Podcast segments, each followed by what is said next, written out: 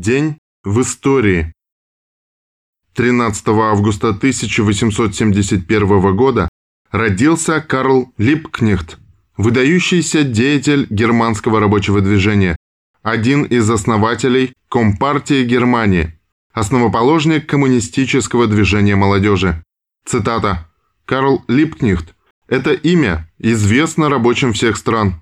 Это имя есть символ преданности вождя интересам пролетариата, верности социалистической революции. Это имя есть символ действительно искренней, действительно готовой на жертвы, беспощадной борьбы с капитализмом. Конец цитаты. Владимир Ильич Ленин. Полное собрание сочинений, том 37.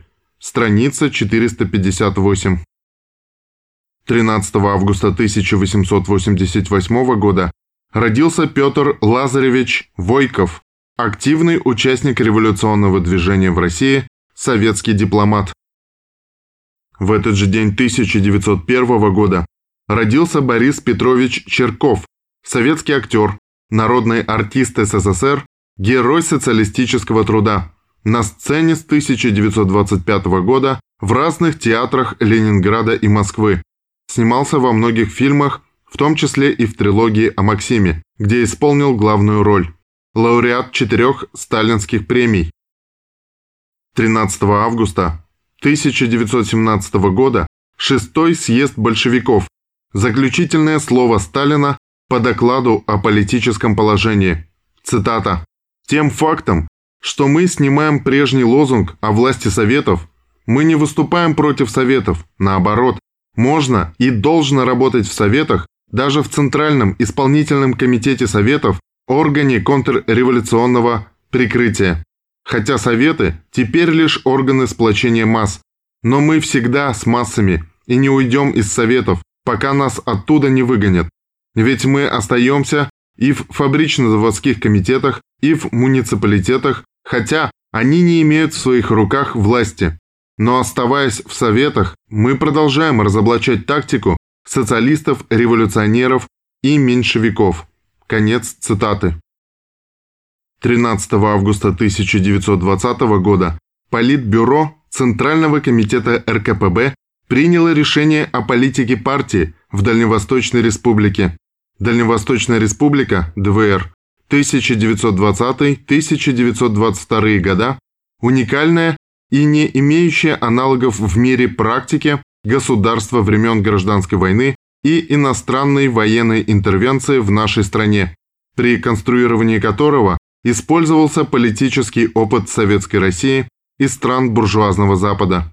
В конце 1919 в начале 1920 года правительство РСФСР, чтобы избежать войны на два фронта, на западе с Польшей и Врангелем, на востоке с Японией, приняло политическое решение отказаться от восстановления советской власти на территории от Байкала и до Тихого океана и образовать здесь временное буферное государство, которое будет разделять Советскую Россию и Японию.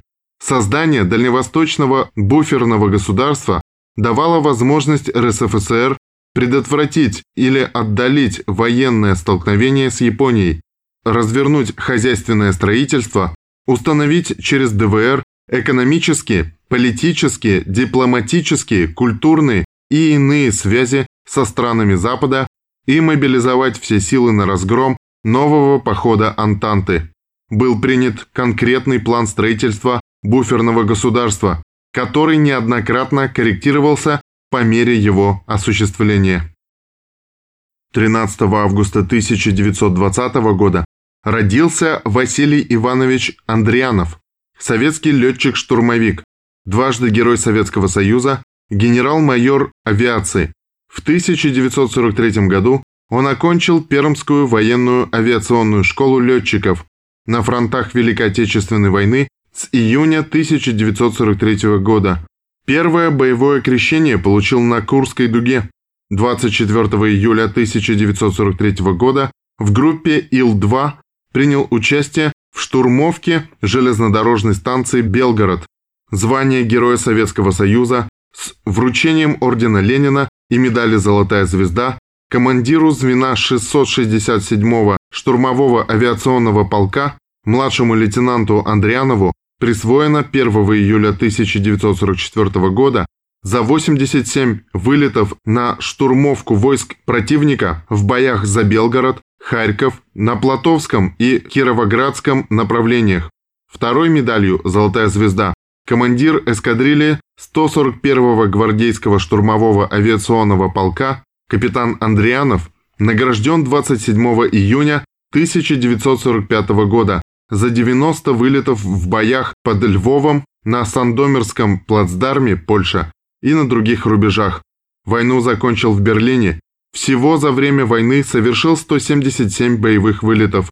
Лично уничтожил 50 танков, 200 автомашин, 25 зенитно-артиллерийских батарей, 13 складов и много другой техники противника. В 37 воздушных боях сбил 6 вражеских самолетов. 1926. Фидель Алехандро Кастро Рус. Родился 13 августа 1926 года в Биране, провинция Орентье, Куба. Умер 25 ноября 2016 года в Гаване. Революция – это не кровать, усеянная розовыми лепестками. Это борьба не на жизнь, а на смерть между прошлым и будущим. Я всегда считал себя счастливым человеком, хотя бы потому, что я нашел подходящую для себя политическую теорию, попал в водоворот кубинского политического кризиса и открыл для себя марксизм. Я марксист-ленинец, и я останусь им до скончания своих дней. 13 августа 1943 года началась Донбасская стратегическая наступательная операция Юго-Западного и Южного фронтов Красной Армии при поддержке Азовской флотилии 13 августа 22 сентября завершение освобождения Донбасса. Шахтер, возроди богатырскую мощь Донбасса. 1974. Сдача в эксплуатацию крупнейшего в стране Широбадского завода по переработке тонковолокнистого хлопка Узбекская ССР.